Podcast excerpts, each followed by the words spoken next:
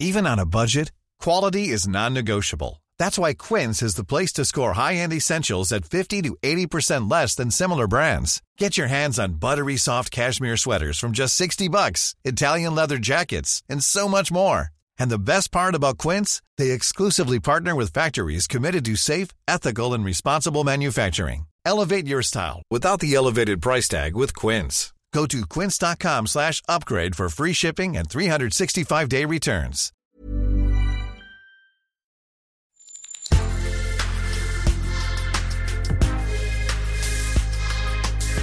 Mais avant l'épisode, j'aimerais vous rappeler que notre premier sponsor, c'est vous.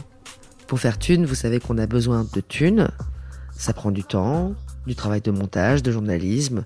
Je vous épargne le fichier Excel des coûts. Mais à vous qui kiffez thunes, pour assurer notre indépendance financière et pour que ça continue, eh bien il n'y a qu'un moyen, la cagnotte Tipeee. Sur Insta, via le lien en bio, ou sur Google en tapant Thune Podcast Tipeee avec 3 E, T-I-P-E-E-E. Vous êtes déjà nombreuses, nombreux, mais on espère que vous le serez encore plus. Pour que Thune continue, je compte sur vous.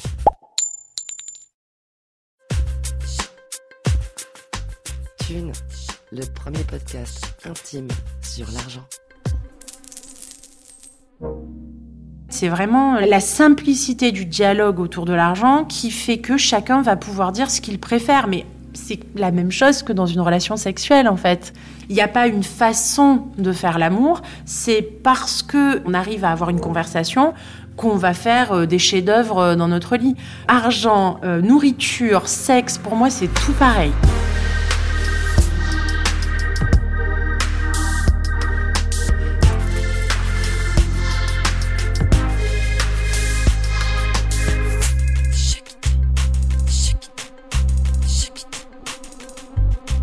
Ah ça, si on avait voulu faire un épisode racoleur, on ne s'y serait pas pris autrement. Tous les ingrédients sont si bien réunis dans cette promesse qu'on se demande même pourquoi on ne l'a pas fait avant. Laure Adjemian est sexologue. Toute la journée, elle reçoit des couples ou des individus aux prises avec des questionnements très intimes. L'argent vient parfois, hmm, souvent même, s'y mêler et elle, elle les aide à démêler justement. Alors, elle a plusieurs biais qu'on aborde dans cet entretien d'ailleurs. Ses clients ont à la fois les moyens de venir la consulter et ils ont également des problèmes qui provoquent leur démarche.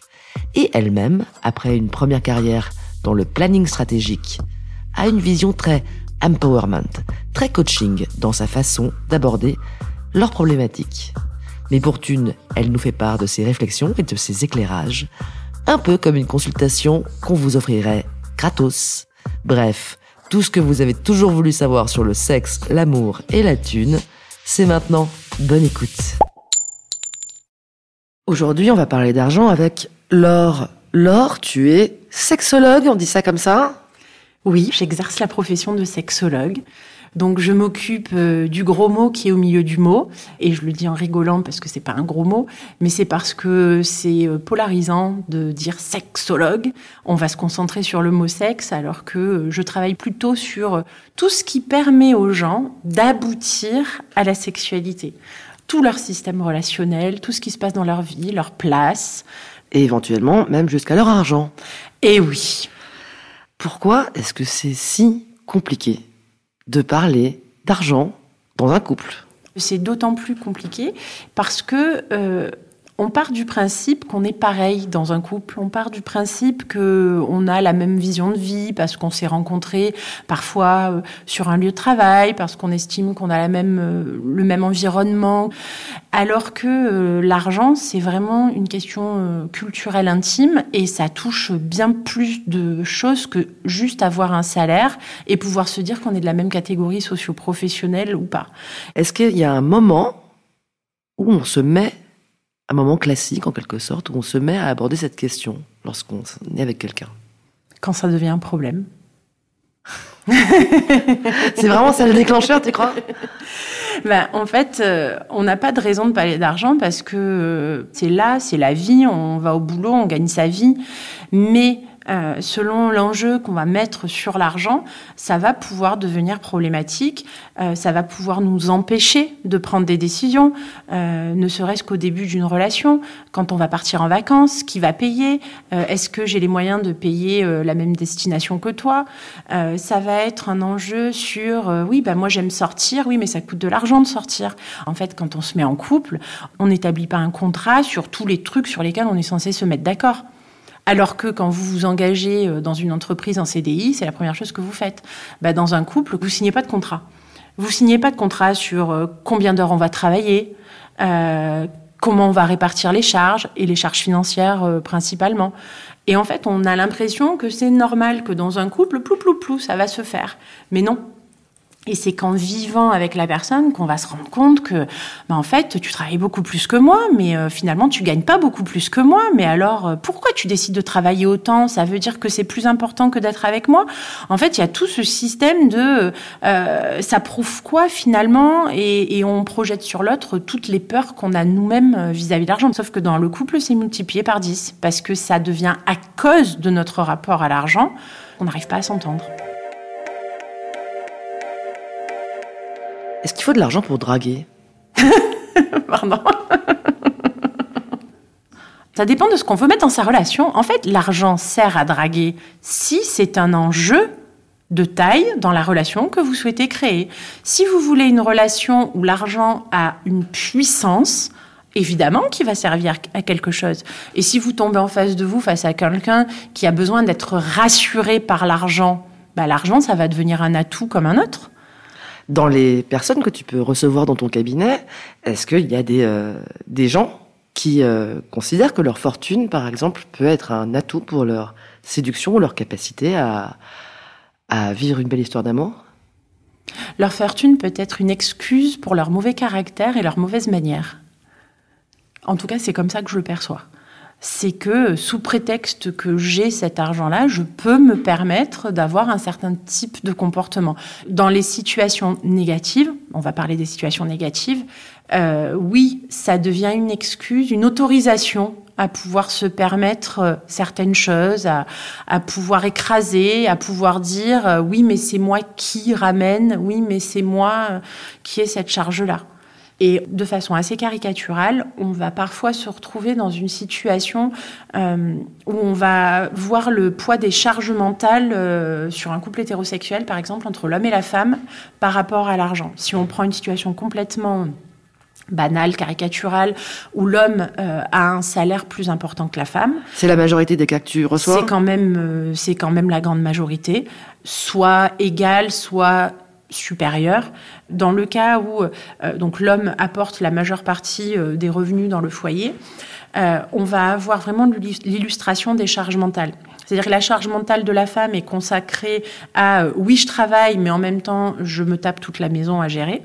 Et la charge mentale de l'homme va être l'idée que je dois ramener l'argent qui permet de vous mettre à l'abri, et, j'aime bien en parler parce que euh, on la comprend pas, pas toujours très bien la charge mentale masculine, et elle est vraiment orientée comme ça. C'est-à-dire que dans la tête de la majorité des hommes, il y a ce poids de devoir ramener une certaine somme à la maison parce que tout le monde dépend de ce que je vais ramener et que même si on est en 2023 et même si la femme a un travail aussi, c'est comme si c'était décuplé, c'est comme s'il y avait un effet loupe où euh, l'homme a cette pression sur les épaules de dire euh, moi je suis la personne sur qui tout le monde compte pour apporter ça.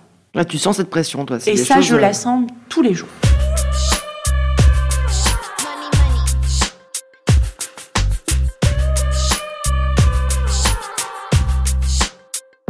Est-ce qu'il y a beaucoup de secrets dans les couples? Que tu peux rencontrer, est-ce que euh, on se cache des choses? Est-ce qu'il y a des choses qu'on n'ose pas dire? Est-ce qu'il y a des choses euh, sur lesquelles peut-être même on, ment? Des gros secrets autour de l'argent, moi j'en ai pas rencontré, en tout cas je, n'ai pas eu à les gérer dans une problématique de couple, mais il doit y en avoir. Mais euh, on va plus être, je ne vais pas dire secret, il va plus y avoir des moments de honte de femmes qui vont pas oser en faire trop pour protéger leur mari, qui pourraient euh, se sentir déstabilisées par rapport à leur réussite personnelle.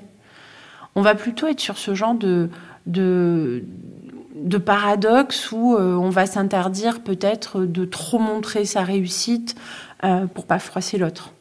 Les problèmes d'argent euh, fondamentaux, ils viennent beaucoup d'un couple que moi je vais qualifier de couple mixte, euh, c'est-à-dire où il y en a un des deux qui a grandi dans un milieu où l'argent euh, a peut-être coulé un petit peu plus facilement, et l'autre qui a grandi dans un milieu peut-être plus ouvrier, où c'était peut-être un petit peu plus complexe. Là, il va y avoir des complexités sur ce qu'on s'autorise à dire et ce qu'on s'autorise à faire. Là, il y a des vrais sujets. Le, donc c'est pas vraiment du secret. Moi, je trouve qu'il y a de la gêne. Il y a une vraie gêne euh, qui fait qu'on se sent mis en porte-à-faux parce qu'on en a trop vis-à-vis de personnes qui en ont moins et qui le vivent mal. Le passé va les rattraper avec des critiques, les critiques de la belle famille sur comment on va trop dépenser d'argent, euh, ou euh, les critiques de l'autre belle famille euh, sur le côté on sait pas s'amuser, on sait pas dépenser de l'argent. Et, et, et, là, du coup, toute l'histoire familiale de chacun des deux personnes dans le couple euh, bah, va venir euh, grignoter un petit peu euh, leur liberté de penser dans leur vie de couple parce que on met pas sa famille à la porte quand on est un couple. Notre histoire, notre culture, on, l'emporte avec nous. Donc les, le rapport à l'argent dont on a hérité et la honte qu'on peut avoir vis-à-vis -vis de ce qu'on a laissé derrière nous, c'est plus ça. Mmh. Donc c'est plus les déséquilibres et, et, et la façon de, de, vivre son passé euh, à travers son histoire présente. Toi, tu pars du principe, j'ai l'impression que assez rapidement, euh, les gens se font confiance quand ils sont en couple. Oui. Est-ce que ça se matérialise par euh, une fusion des moyens? Est-ce que tu sais? Est-ce qu'ils t'en parlent? De la oui. façon dont ils, ils mélangent leurs actifs, leurs revenus, leur patrimoine? Alors, tu as euh, les gens qui très naturellement vont avoir euh, un compte commun et leur compte perso. Et puis, euh, il y a des cas, euh, y a des cas plus extrêmes euh, où justement ce rapport à l'argent est, est, très inéquitable. Ça, tu as pu en rencontrer ça, j'en rencontre beaucoup parce que euh, ça reste une force, une, une forme de pouvoir. Hein. C'est une énergie, l'argent. Euh, ça peut être positif, ça peut être négatif, et puis ça peut donner du pouvoir, ça peut assujettir. Et, euh, et j'ai un exemple de d'une dame qui est un cadre sup et euh, qui vient d'une famille euh, où euh, c'est pas qu'on l'a privé, mais on ne l'a pas aidé. Et on l'a laissé payer ses emprunts euh, pour payer ses études. On l'a pas aidé à se loger. On, voilà, on l'a pas aidé. Et quand elle a rencontré son futur mari, euh, quand elle était étudiante, elle est tombée sur un jeune homme généreux qui l'a aidé, qui l'a accompagné, qui l'a vraiment pris sous son aile. Et quand ils, ils ont voulu emménager ensemble, ils ont mis leur argent en commun. Mais il a été décidé que tout l'argent, tous les revenus des deux iraient sur le compte commun. Et au fil des années, elle a perdu tout pouvoir sur son argent. Moi, je l'ai accompagnée pour qu'elle reprenne le pouvoir sur son bien, c'est son argent qu'elle a gagné elle-même, et qu'elle puisse euh, se réaffirmer dans son couple en commençant par euh, récupérer son dû. Euh, on peut très bien participer à un compte commun. On n'est pas censé donner tout son argent à un compte commun et à en perdre l'usage complet parce qu'elle elle, en était à devoir demander la permission pour utiliser son propre argent sur son compte commun. Toi, tu, tu serais à conseiller éventuellement aux gens de garder de l'argent pour eux, même quand ils sont en couple? Oui. Quand on se marie euh, et qu'on va voir un notaire, le notaire, euh, il vous dit pas youpi bravo, vous allez vous marier. Il vous présente les différentes façons de vous séparer de façon à préserver votre survie donc euh, tu peux pas imaginer euh, que tu vas te marier dans un conte de fées. Tu vas te marier avec quelqu'un que tu adores, avec qui tu t'éclates, mais c'est trop bien. Mais il faut toujours pouvoir se dire que si jamais ça se passe pas bien, bah c'est pas grave. Donc euh, c'est très bien d'avoir un contrat de mariage et c'est très bien de se dire qu'il y a des choses en commun et qu'il y a des choses pour soi parce que dans le couple de toute façon, on a le droit de voir nos petits secrets, notre petit jardin secret, de nous payer nos petits trucs à nous. Ça fait partie aussi euh, de ce statut d'adulte indépendant, euh, autonome, euh, de, de pouvoir gérer son argent.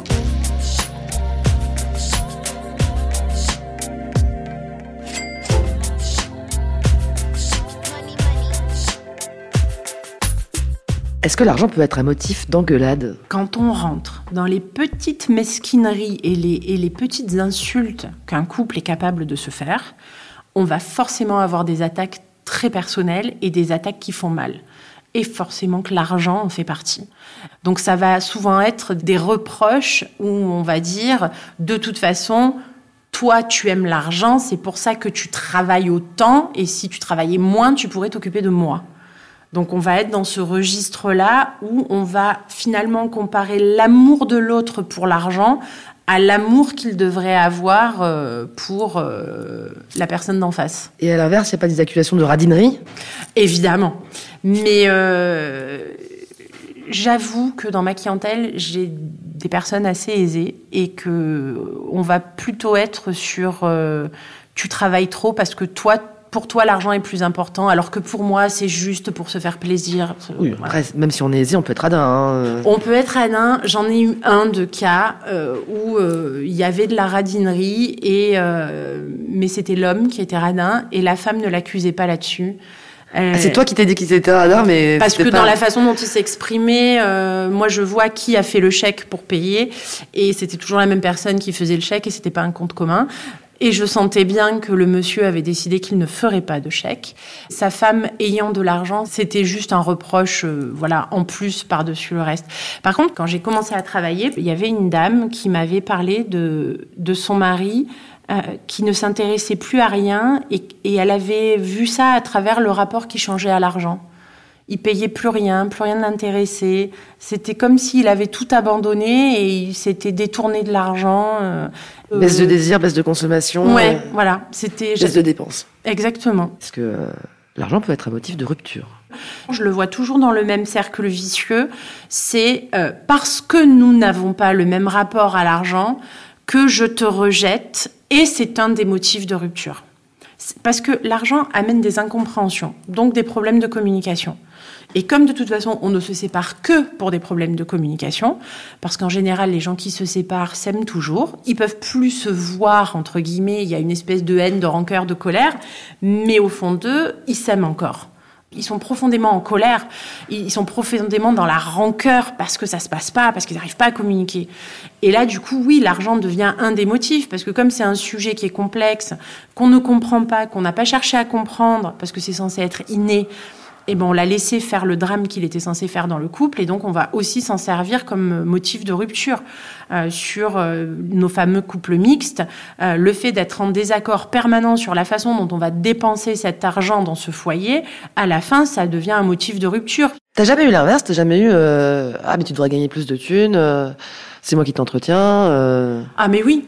Alors ça, c'est super ça comme question.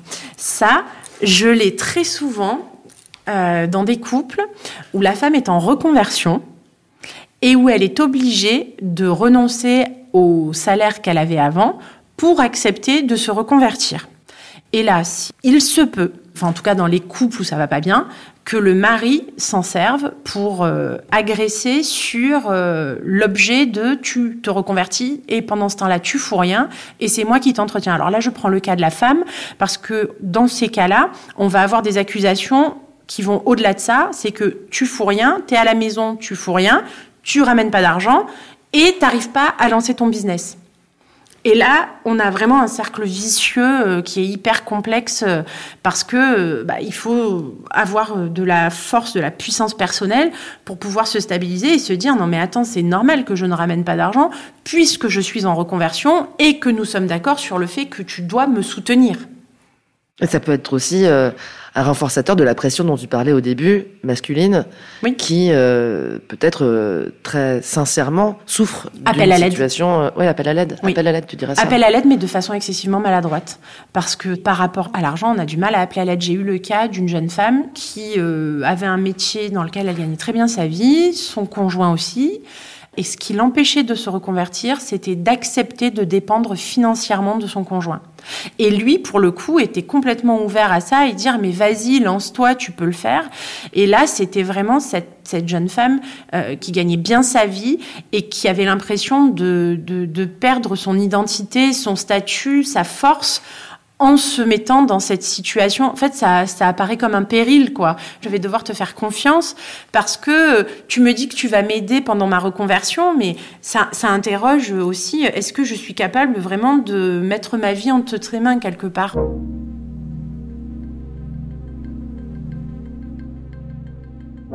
Le seul coach qu'on avait interviewé dans une podcast disait la question de l'autonomie financière, c'est une question qui est uniquement féminine.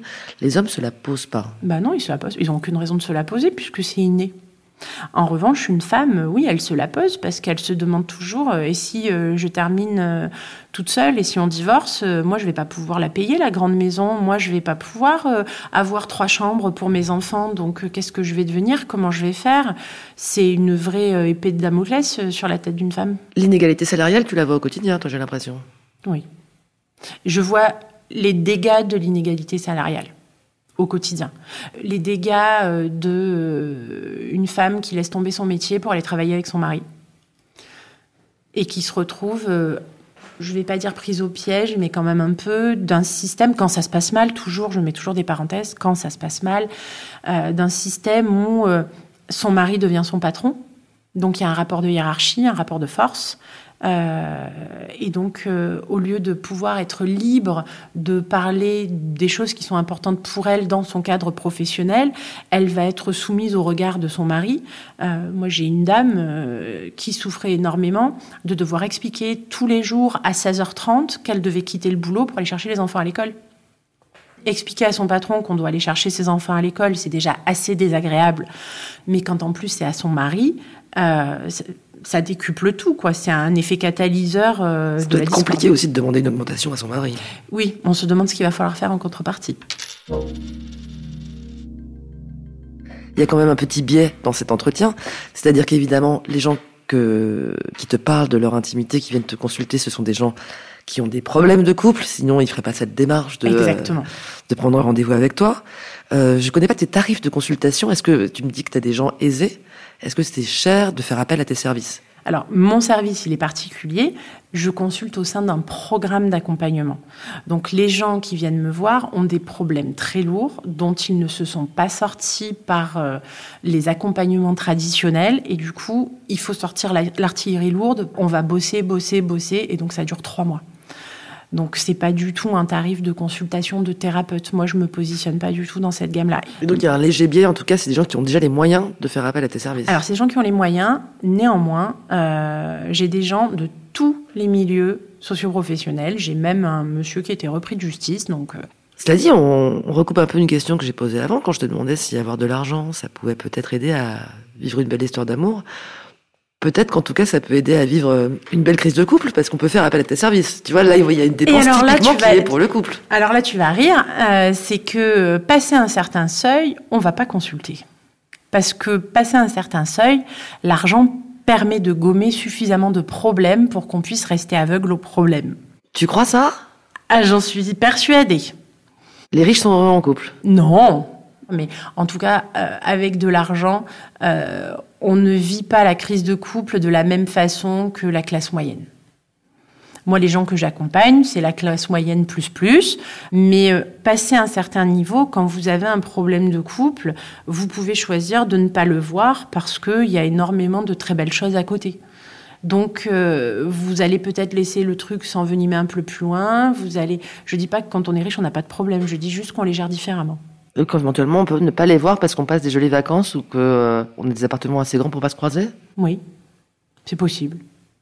Alors c'est vrai que statistiquement, les, les gens les plus fortunés sont en couple. Ça, c'est des études euh, qui sont faites. Euh. Je pense qu'il y a une vraie réalité. Hein. Moi, je me souviens quand on a, fait nos études, notre prof nous l'avait dit. Hein. il nous a dit il y a une partie de la population que vous ne verrez jamais parce qu'ils ne viendront pas consulter parce que ça fait pas partie du process.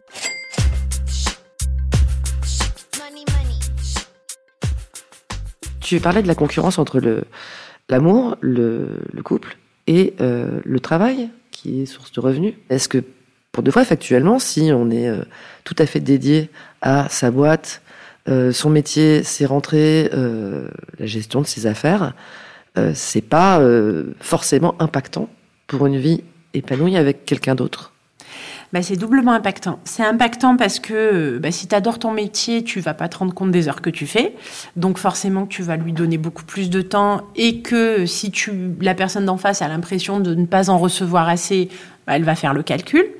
Et c'est aussi impactant parce que euh, selon euh, le profil de développement affectif que tu as eu, tu peux être une personne plus indépendante qui a besoin de personnes entre guillemets pour avancer ou une personne qui a besoin d'être entourée des fois, on a des couples où on a un gros indépendant, mais avec quelqu'un qui a besoin d'être coucouné. Et l'indépendant, ça peut être l'homme ou la femme, hein, c'est pas. Mais très souvent, celui des deux qui est le plus indépendant, qui est le plus dans l'envie d'aller s'investir à l'extérieur, euh, bah, quand en face il a une personne qui au contraire a besoin d'être rassurée, on, a des clashs à ce niveau-là.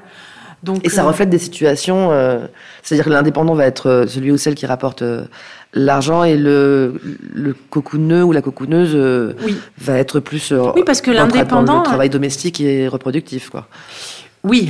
Et éventuellement pas payé. Enfin, en tout cas. Oui. Euh, euh après, euh, c'est pas parce qu'on est cocoon euh, qu'on est au foyer, mais c'est plus le niveau d'investissement qu'on va mettre dans son boulot, parce que si on est indépendant, on a plus de chances d'avoir une profession libérale ou indépendante, donc de, de ne dépendre que de soi-même, donc de devoir se surinvestir professionnellement par rapport à l'autre personne qui a besoin de plus de sécurité et qui potentiellement est dans un, est dans un CDI et aura moins besoin de se battre. Et là, on rentre dans le discours entrepreneur contre CDI. Et euh, donc là, ça crée des déséquilibres. Et même dans les couples entrepreneurs et entrepreneurs, euh, c'est lequel des deux a le plus de droits de travailler? Qui s'autorise à travailler le plus, qui s'autorise à arrêter de travailler un petit peu pour s'occuper des enfants? Euh, moi, j'ai des, couples où je, je suis vraiment sur, attention, faites attention, vous êtes entrepreneurs tous les deux. Donc, comment vous arbitrez et comment vous vous autorisez mutuellement à réussir? Et là, la semaine dernière, euh, plusieurs fois, j'ai dû répéter cette phrase. Euh, on doit se questionner sur ce qu'on autorise l'autre à faire professionnellement parce qu'on s'en rend pas compte, mais on interdit à l'autre de faire des choses. On, interdit à l'autre de réussir, on interdit à l'autre euh, de sortir, d'aller gagner de l'argent. Quelque part, on, s'en veut parfois mutuellement de passer tout ce temps à l'extérieur. Et, je demande aux gens des fois de dire, est-ce que vous êtes capable de dire, je t'autorise à avoir une grande réussite professionnelle et je m'autorise à te soutenir dans ta réussite professionnelle? Mais il y a le cas inverse là, parce que là, j'avais l'impression d'arriver dans un coaching de win. Mais il y a la dèche. C'est-à-dire Il y a aussi euh, la personne qui n'y arrive pas ou qui gagne pas beaucoup d'argent. Hmm. Il y a euh, les finances qui peuvent être plombées. Il y a les passages difficiles. Il peut y avoir les deux personnes qui traversent des difficultés financières. Est-ce que, euh, en dépit du fait que ça coûte de l'argent de venir te voir, tu peux te retrouver à, à de devoir aider des gens qui, ah oui. qui passent ce genre de passage? Oui, oui. Là, là, les gens vont venir me voir pour des problèmes de stress, de baisse de désir, de panne, parce que ça va être un souci tellement euh, lourd à porter que ça va venir euh, enrayer euh, toute la mécanique de la libido. et en fait, ils s'en rendent pas compte eux-mêmes. C'est-à-dire que les gens viennent me voir en me disant oui, ça va pas, j'ai pas envie. Et, et en fait, c'est en creusant que je vais pouvoir leur dire mais comment voulez-vous que ça aille? Vous avez la maison à payer. Euh, professionnellement, ça va pas du tout. Vous en êtes au quatrième arrêt maladie, ou euh, bah, vous êtes entrepreneur et vous avez un souci sur les créances. Donc, euh, comment ça se fait qu'il y a un lien entre le désir et, et l'argent? Le désir, on le considère comme un truc qui est posé à côté et genre qui est autonome, alors que pas du tout. Le désir, c'est une émotion comme les autres. D'accord? Tu te retrouves face à quelqu'un qui est fort sympathique et qui te fait une super blague. Tu vas exploser de rire. Tu te retrouves face à quelqu'un qui est antipathique et qui fait une bonne blague. Tu vas sourire la bouche à moitié fermée. Le désir, c'est pareil. Tu te retrouves face à quelqu'un de super sympa et qui fait pas forcément ce qu'il y a à faire dans la maison. Tu vas serrer les dents tu te retrouves face à quelqu'un de super bien, qui fait tout super bien, mais toi, tu te sens pas bien, bah, tu vas serrer les dents aussi. Et du coup, le désir, il va pas avoir la place d'émerger. Parce que ton état à toi, il n'est pas suffisamment positif pour que la blague, elle passe. C'est vraiment le même système qu'une blague. Si je vais pas bien parce que financièrement ça va pas bien, euh, il y a Sean Connery qui peut passer. Bon, d'accord, je suis vieille. un jeune, là. un jeune de maintenant qui peut passer. Je Timothée Chalamet, c'est pas mon genre, mais pourquoi pas. Bref. Euh, ben, si t'es pas en état, t'es pas en état. Donc le désir, c'est pas. Euh, Et l'argent a le pouvoir de. Bah, le problème d'argent. Euh, le problème d'argent a le pouvoir de couper vraiment. Parce que le problème d'argent va créer de la peur, de l'anxiété, un état dépressif. Donc euh, l'argent, il crée de la peur. En fait, le rapport qu'on a à l'argent va nous créer soit euh, une forme de normalité, hein, je passe à côté d'un éclair au chocolat et tout va bien, ou je passe à côté d'un éclair au chocolat et je suis en train de me dire que je vais grossir. Le rapport à l'argent, c'est le même que le rapport à la nourriture. C'est soit j'en ai peur, soit ça fait partie de ma vie. Et si j'en ai peur, je vais créer des comportements face à cette peur qui vont me faire faire des choses qui vont pas dans mon couple, qui vont me faire dire des choses qui vont pas dans mon couple, qui vont me faire me replier sur moi-même, et, ça va créer un drame dans la communication dans mon couple.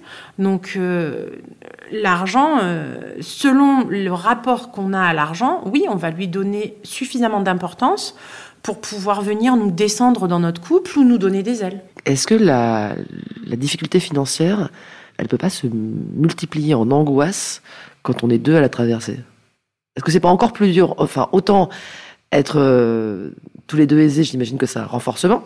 Mmh. Euh, autant être tous les deux dans le rouge. Euh... C'est aussi pour qu'est-ce qu'on fout ensemble en fait?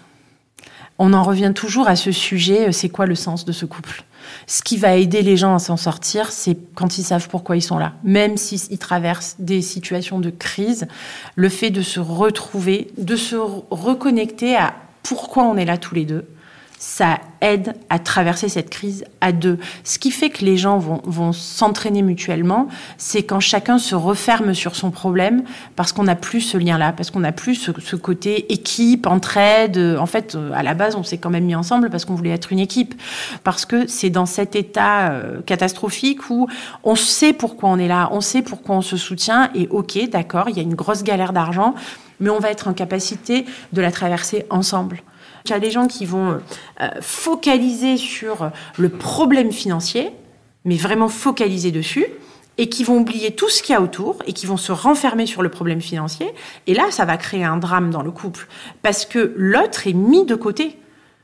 Alors que au lieu de focaliser sur le problème financier, avoir l'impression d'être soutenu, d'être autorisé à traverser ce problème avec l'autre, ça va permettre de donner une force mentale et de pouvoir avoir la lucidité de chercher des solutions au lieu de juste se mettre la tête entre les mains et s'apitoyer sur le problème financier. Parfois, quand on n'a pas d'argent, on en éprouve de la frustration.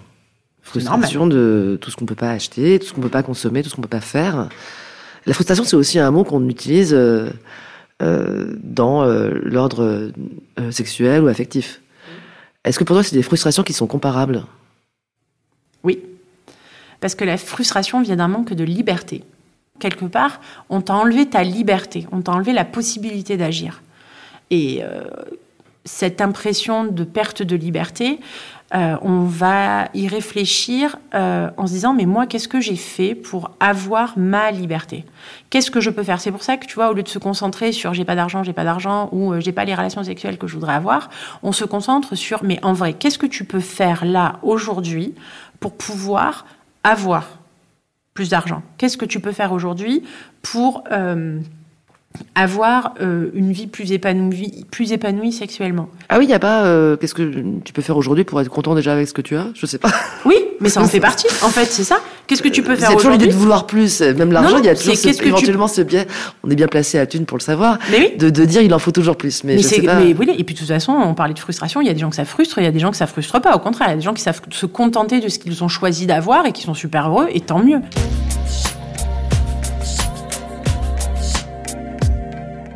Est-ce que pour toi, il y a des façons équitables? Par exemple, tu sais, il y a plusieurs façons, quand on écoute les gens, euh, apparemment, de, distribuer l'argent, de le répartir, de le gérer. Est-ce que tu as des préconisations à cet égard? Non, parce que c'est pas. En fait, euh, pour moi, c'est comme les histoires de normes. Je pense qu'il y a des couples qui vont super bien s'en sortir en faisant moitié-moitié. Il y en a qui vont faire au prorata de leurs revenus. C'est, il faut que ça, qu'on soit à l'aise. Il faut pas se sentir infériorisé ou euh, euh, empowerisé, comme on dit, supérieur par rapport à ça. En fait, c'est vraiment la, la, simplicité du dialogue autour de l'argent qui fait que chacun va pouvoir dire ce qu'il préfère. Mais c'est la même chose que dans une relation sexuelle, en fait. Il n'y a pas une façon de faire l'amour, c'est parce que je sais dire ce que j'aime, tu sais dire ce que tu aimes et qu'on arrive à avoir une conversation qu'on va faire euh, des chefs-d'œuvre euh, dans notre lit. Et, je pense que l'argent, Vraiment, moi, euh, argent, nourriture, sexe, pour moi, c'est tout pareil. C'est vraiment ma facilité à en parler qui va faire que ça va créer un problème ou pas. Si je peux pas parler de sexe, je vais avoir des relations sexuelles nulles. Tu disais que l'argent euh, pouvait simplifier des choses. Euh, on a parlé des, euh, des, hommes qui avaient cette pression à financer, enfin à nourrir les finances du couple. Une femme qui a beaucoup d'argent, est-ce que ça peut pas avoir un effet repoussoir à l'inverse, ou impressionnant, ou dévirilisant L'argent amène du pouvoir, en tout cas une impression de pouvoir qu'on va projeter sur l'autre. donc une femme qui a une position de pouvoir est une femme impressionnante. Je le vois bien. Euh, être une femme qui a un certain niveau de salaire, un certain niveau de vie et qui est célibataire, euh, c'est un peu venir empiéter euh, sur les plates-bandes d'hommes qui sont pas forcément en capacité d'assumer leur propre virilité. Ça peut t'arriver de recevoir éventuellement des femmes seules parce que tu reçois pas que des couples, j'imagine. Alors j'ai même eu cette année une femme, je je dirais pas milliardaire, mais millionnaire, c'est sûr, qui était très jeune, qui était très belle et qui était très intelligente. Qu'est-ce qu'elle est venue faire chez toi, cette dame qui a tout? Apprendre à s'aimer. En fait, c'est que ça le sujet. Parce qu'on va projeter nos propres peurs sur les autres. Donc une femme de pouvoir euh, va projeter euh, sa peur de manque de pouvoir euh, sur un homme, elle va être en attente que cet homme-là puisse la protéger, puisse prendre soin d'elle, mais en même temps, il va falloir qu'elle ose s'abandonner.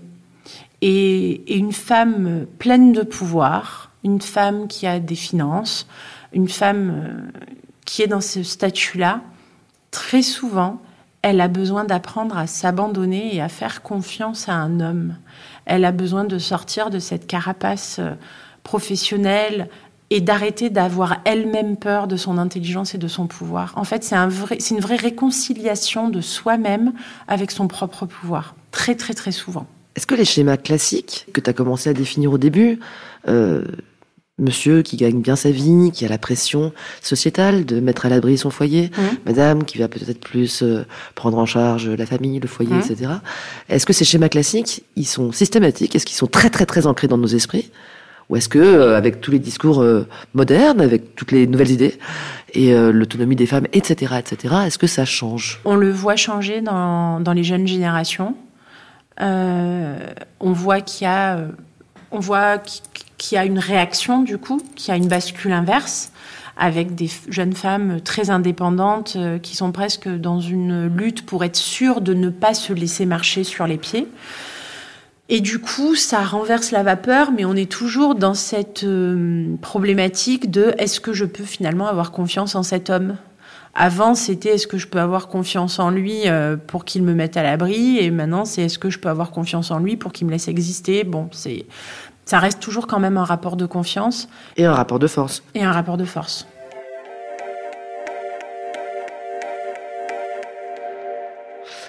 Est-ce que sexuellement, puisque tu es sexologue, euh, il y a des, euh, des différences selon les, euh, les, lieux sociaux où on se situe? Est-ce que les classes aisées feraient mille fois plus l'amour ou mille fois mieux?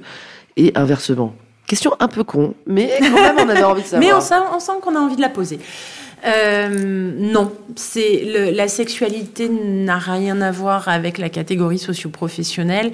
C'est une question de développement affectif, de développement euh, de la sensibilité, de la sensualité, de la sensorialité. Et euh, il y a par exemple ce cliché effectivement de euh, euh pratique bourgeoise euh, plus folâtre, plus libertine ou euh, plus permissive. Il y, a de, il y a de tout. Euh, parmi euh, les couples que j'accompagne, euh, j'ai j'ai vraiment différents euh, niveaux socioprofessionnels et différents niveaux d'études. Euh, et euh, on trouve, par exemple, des libertins partout. C'est vraiment le développement affectif qui emmène là. Après, les boîtes ou les lieux euh, où on va se retrouver vont être de différents niveaux, de différents standings, c'est certain. Mais euh, voilà. Il y en a pour tout le monde. Quoi. Il y en a pour tout le monde. il, y a, le bon marché, il y a Lidl, quoi. C'est pas. tout, le monde, tout le monde arrive à, faire son marché. Pour moi, c'est pas ça le sujet. C'est vraiment euh, plus du développement affectif. une... Moi, j'ai des gens aussi bien. alors, c'est beaucoup des hommes, plus des hommes que des femmes. Euh, qui euh, ont des euh, professions assez intellectuelles, mais qui ont manqué dans leur enfance d'éducation sensorielle, de toucher, de câlins, de caresses, de bisous, et qui vont avoir des difficultés justement dans la façon de toucher, de caresser une femme, dans, dans, le rapport au toucher, le rapport à la caresse et les femmes leur en veulent. Si vous avez manqué de caresses, si vous avez manqué d'éducation de, sensuelle et sensorielle quand vous étiez petit, euh, ça va être compliqué à rattraper.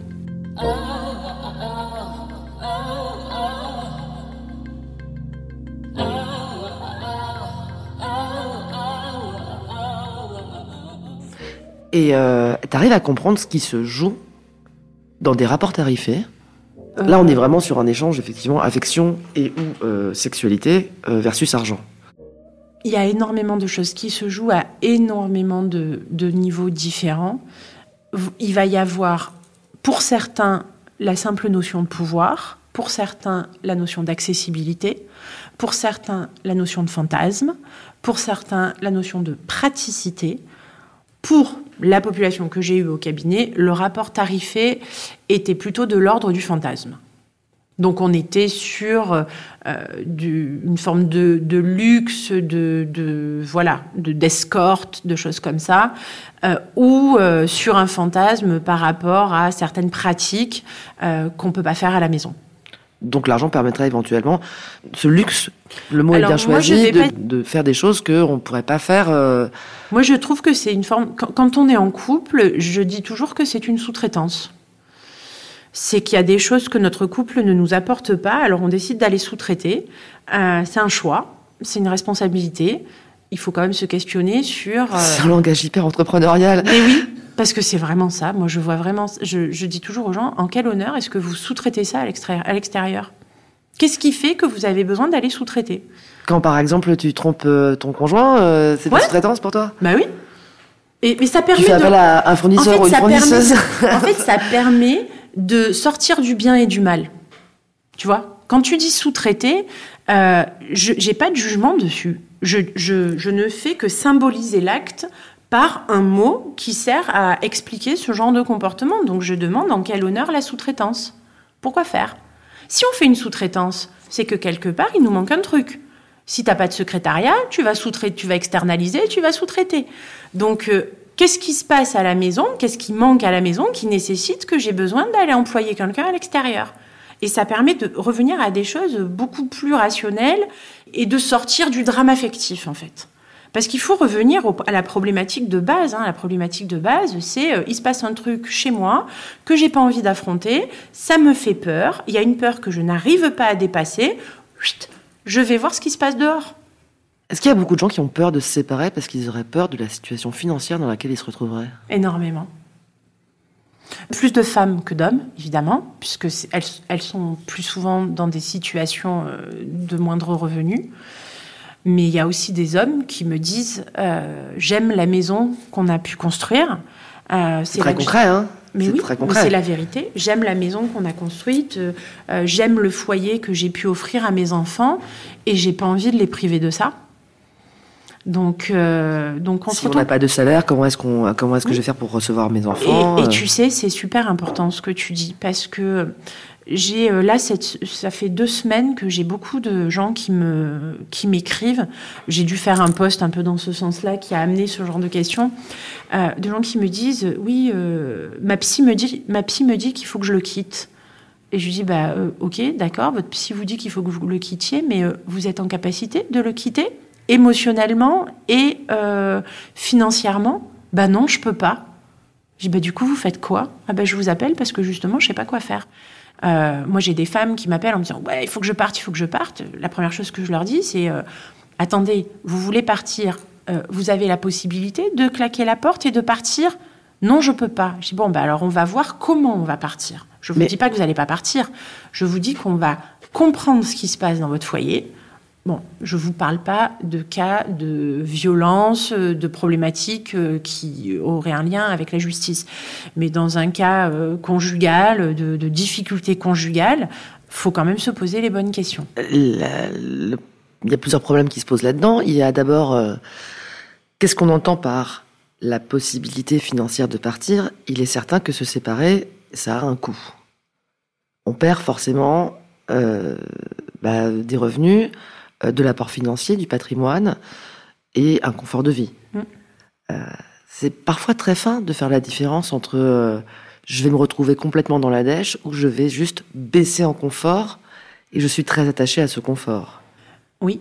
Et euh, et il y a aussi, euh, avant que je vais me retrouver dans la dèche, c'est est-ce que je suis une personne capable de pouvoir avoir les ressources pour me retourner, pour euh, euh, prendre un appartement. Il y, a, des- gens qui sont vraiment euh, démunis face à l'administratif. C'est tout bête, hein. franchement, des fois on en vient à des choses très, ba- très basiques.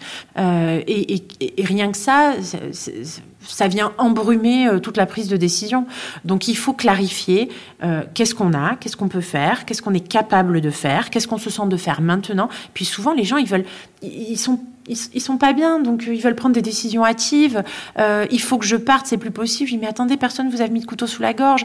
Il faut que je quitte cette maison, mais non, il faut pas que vous quittiez cette maison. Elle est encore viable cette maison. Vous avez des enfants dans cette maison, donc n'allez pas vous mettre dans une situation complexe. N'allez pas quitter le domicile conjugal et vous foutre à la rue avec un appart à payer sous prétexte que vous avez décidé que ça pouvait. Là, le travail du sexologue, c'est de faire en sorte qu'on arrive à avoir quelque chose d'agréable dans la maison. C'est-à-dire que même si euh, c'est plus euh, le couple que c'était avant, si ce choix il a été fait et qu'on en est conscient, comment on fait pour arriver à vivre avec ce choix? T'as jamais eu donc l'inverse euh, euh, Si je me barre pas ou si je me sépare pas, c'est parce que financièrement j'ai pas les moyens, alors que peut-être c'est autre chose qui se Mais justement, je creuse, qui se joue. je creuse. Parce que derrière le financièrement, j'ai pas les moyens, euh, il y a autre chose. En ce moment, j'accompagne une dame qui me parle beaucoup de ça. Et en fait, euh, c'est juste qu'elle a un, manque de confiance en elle. Et, et je pense surtout qu'elle aime encore énormément son mari et qu'elle y croit encore. Il faut toujours chercher ce qu'il y a derrière. Peut- L'argent fait beaucoup effet de masque? Oui. On- parce que c'est. Tu sais, c'est un peu le gyrophare, quoi. C'est le truc qui est plein de lumière, c'est facile, on le voit, euh, l'argent, il y en a ou il y en a pas. C'est comptable. Ouais, voilà, donc c'est factuel, on va pouvoir dire c'est parce qu'on a des problèmes d'argent, c'est parce que euh, j'ai pas d'argent. On peut pas compter l'amour. Non, on peut pas compter l'amour. Donc il faut aller creuser, il faut aller comprendre ce qui se joue en termes de comportement derrière l'argent et qui fait qu'on va utiliser l'argent comme une excuse. Mais là, en l'occurrence, cette femme, je suis persuadée qu'elle est profondément amoureuse de son mari, profondément blessée de ce qui s'est passé et qu'elle me dit qu'elle part pas parce qu'elle a pas les moyens, mais que c'est pas un sujet.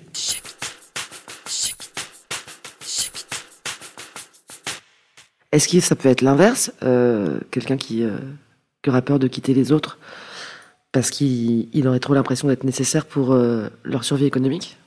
Cette histoire de survie économique, on le trouve souvent avec euh, des hommes qui culpabilisent à l'idée de partir et qui vont euh, euh, donner beaucoup de choses à leur femme en partant.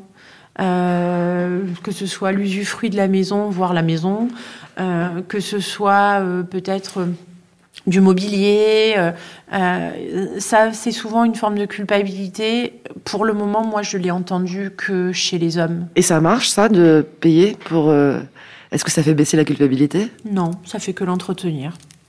Parce qu'on n'y travaille pas, en fait, on s'en débarrasse, on sous-traite, on donne, on donne financièrement, ce qui permet de sous-traiter, mais on gère pas sa culpabilité. Ah, pour toi, l'argent peut pas euh, résoudre les dettes morales? Non.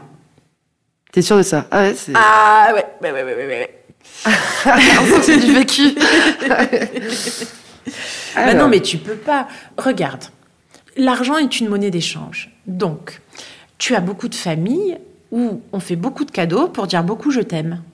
Est-ce que tu penses qu'en grandissant, les gens qui ont reçu beaucoup de cadeaux sont des gens qui vont forcément être parfaitement épanouis dans leur relation affective ou est-ce que tu penses que ces gens-là auront un énorme biais comportemental basé sur amour égal cadeau? Tu vois? Ça marche Mmh. pas. C'est pas possible. Tu peux pas. Les émotions, elles sont là. Et si tu gères pas les émotions, bah oui, tu, tu te sers d'autre chose. Bah, tu te sers de la nourriture pour avaler tes émotions. Tu te sers de l'argent pour donner de l'amour. On ne peut pas nier nos émotions. T'as déjà eu des couples homosexuels? Bah oui. Et est-ce que c'est, euh, est-ce qu'il y a des rapports différents de partage ou de répartition? Tu parlais du schéma classique hétéro. De toute façon, on va pas se leurrer. On a tous une part de féminin, une part de masculin, et on est tous plus ou moins déséquilibrés sur ce qu'on exprime. Donc, euh, dans un couple hétéro, ça va être pareil. Il va y avoir un qui va avoir une part de féminin plus exprimée, un qui va avoir une part de masculin plus exprimée, qu'on soit homme ou femme. De toute façon, on retrouve toujours des, dynamiques similaires. Donc, euh, Et j'ai l'impression que dans ce que tu dis, c'est que ça recoupe une forme d'asymétrie. Il y a quand même quelqu'un qui va être plus Oui. leader, locomotive sur le fait de. Oui, il y a une locomotive dans cette coupe. Des fois, euh, des fois, il y a une locomotive financière et une locomotive euh, exécutive. Euh, C'est-à-dire qu'il y en a un qui gagne et l'autre euh, qui va organiser la dépense. Des fois, c'est la même personne qui a les deux. Euh, mais il y a toujours ce truc de celui qui fait et celui qui veut agir. Et de façon caricaturale, mais alors vraiment caricaturale dans un couple hétérosexuel, c'est l'homme qui fait et qui agit, mais en même temps, il y a énormément de couples où euh, il y en a un qui adore organiser des trucs, euh, l'autre euh, qui aime gagner de l'argent mais qui sait pas comment le dépenser. Enfin, moi, j'ai retrouvé dans les couples homosexuels exactement les mêmes problèmes que dans les couples hétéros, avec quelques sujets à la marge sur le vieillir ensemble, sur la relation à la notion de couple qui euh, peut être différemment vu dans le registre homosexuel, mais au-delà de ça, euh, les problèmes comportementaux et relationnels, on les retrouve partout et franchement, c'est à peu près toujours les mêmes. hein. Donc, ce que je, comprends dans ce que tu dis, en fait, c'est qu'il y a une forme de géographie qui est assez classique avec ce phénomène de locomotive. Mhm. Toi, tu vois toujours une, une forme de locomotive financière et de locomotive organisationnelle. Et il y a une répartition par rapport à ça, quoi. Et donc, quelque part, il y aurait les problèmes de la locomotive et les problèmes de celui qui, ou celle qui, euh, Oui. qui suit. Mais euh, vraiment, je sais que voilà, la, la locomotive, euh, il y a cette idée de, de charge mentale, euh, de euh, je dois faire rentrer de l'argent pour mettre un toit au-dessus de la tête de mes enfants. Et il y a énormément de femmes entrepreneurs qui ont aussi cette charge mentale, en plus de la charge mentale euh, féminine traditionnelle de l'organisation de la maison. Donc c'est là où ça, où ça crée des gros, des, des situations vraiment compliquées. Une femme entrepreneur, elle va toujours dire qu'elle elle est entrepreneur et elle est maman. C'est vrai qu'on n'entend jamais les, les mecs dire je suis entrepreneur et je suis papa. Ben non. Mais est-ce qu'on les plaindrait vraiment de, est-ce qu'on dirait, oh là non, parce qu'on va dire c'est normal en fait. Ouais. Hmm. Mais sauf qu'une femme entrepreneur doit être entrepreneur et toujours avoir quand même ce rôle dont elle a besoin d'apprendre à se détacher euh, pour pouvoir être entrepreneur et être une maman euh, qui va pas euh, se stresser sur le quotidien.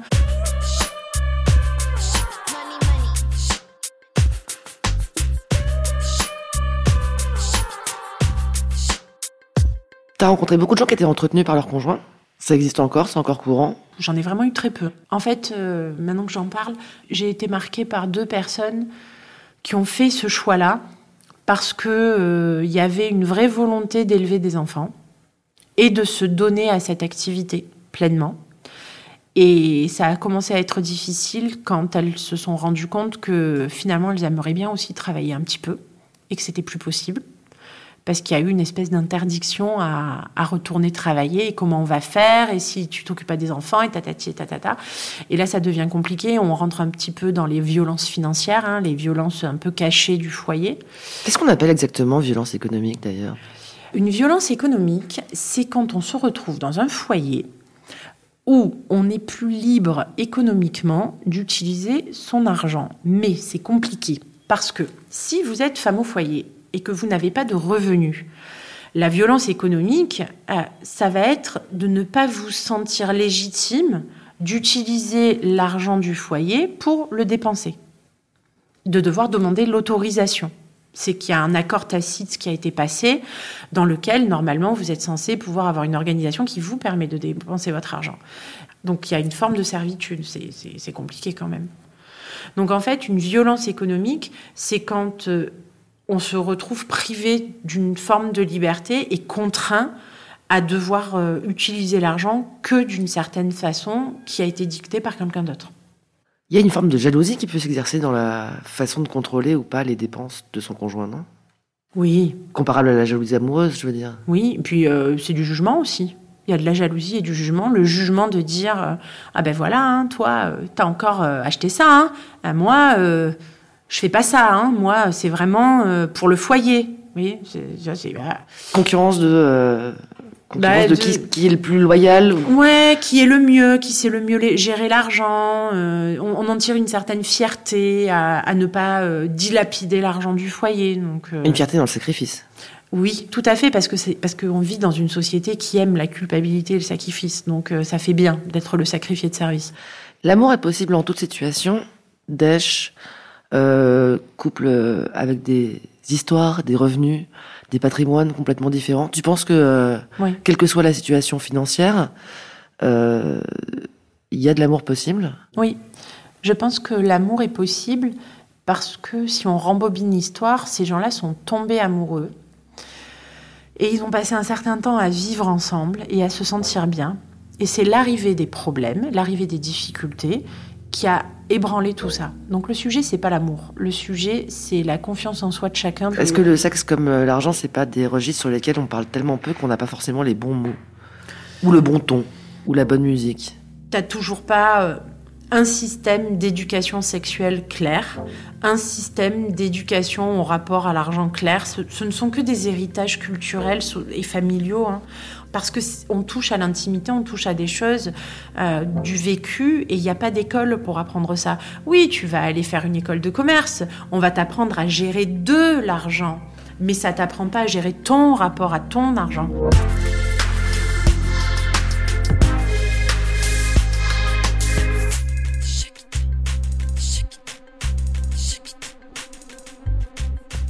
Voilà, c'est terminé. Vous avez écouté Thune un podcast de Laurence Velli et Anna Borel. Cet entretien a été réalisé par Anna Borel. La post-production est assurée par Frédéric Fortuny sur une musique d'Emma Pixon. Vous êtes de plus en plus nombreuses et nombreux à nous écouter partout en France. Merci à vous et surtout n'hésitez pas à nous faire des retours, des critiques, à nous envoyer des messages ou à laisser des commentaires sur les réseaux. On répond toujours. À bientôt.